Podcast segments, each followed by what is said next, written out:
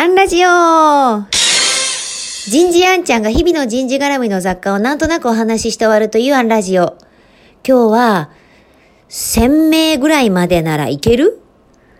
こんなテーマについてお話ししてみようと思います。ある時、某社の新任管理職研修に立たせていただきました。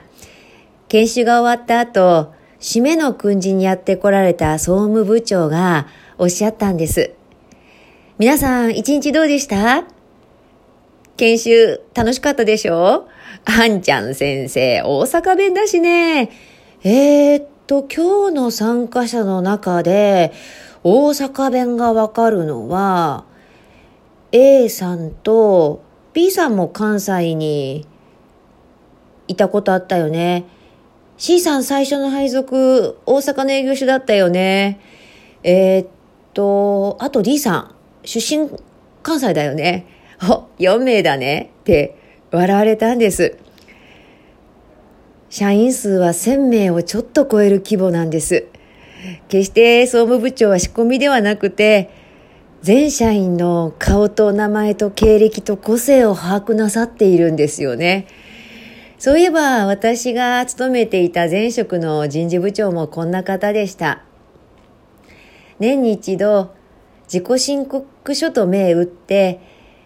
現状の抱えている課題であったり状況もしくはこれからの自分のキャリアについてしたためたものを社内便で直接人事部長に送るという仕組みです。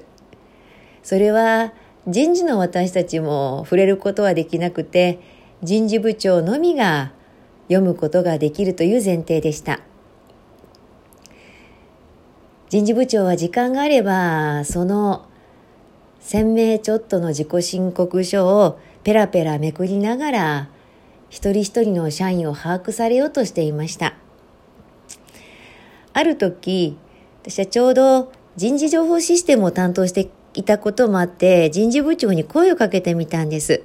人事部長、1000名以上のこのリアルの紙を読むのはきっと大変でしょう。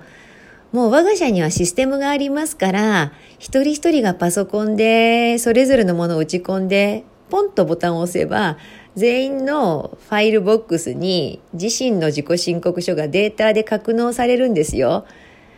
簡単に検索もできますし、例えば5年以内に転勤していなくて、こういう転勤を望んでいる人一覧なんてのもすぐ出るんですよ。よかったらそれシステム化しましょうかって。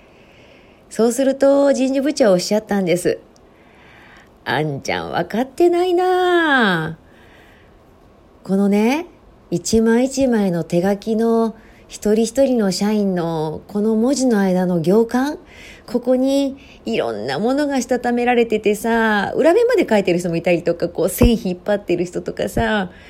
この行間とかを読み込めなくなったらもう人事部長引退なんだよっておっしゃって。最初の会社の総務部長も私の前職の人事部長も全く同じことをおっしゃってました。1000人ぐらいまでだったら全社員顔と名前と個性はわかるよって。これからどれだけ人工知能がビッグデータが発達したところでこの人の思いに勝るものはないんじゃないかなって思う次第です。今日はここまで。次回もお楽しみに。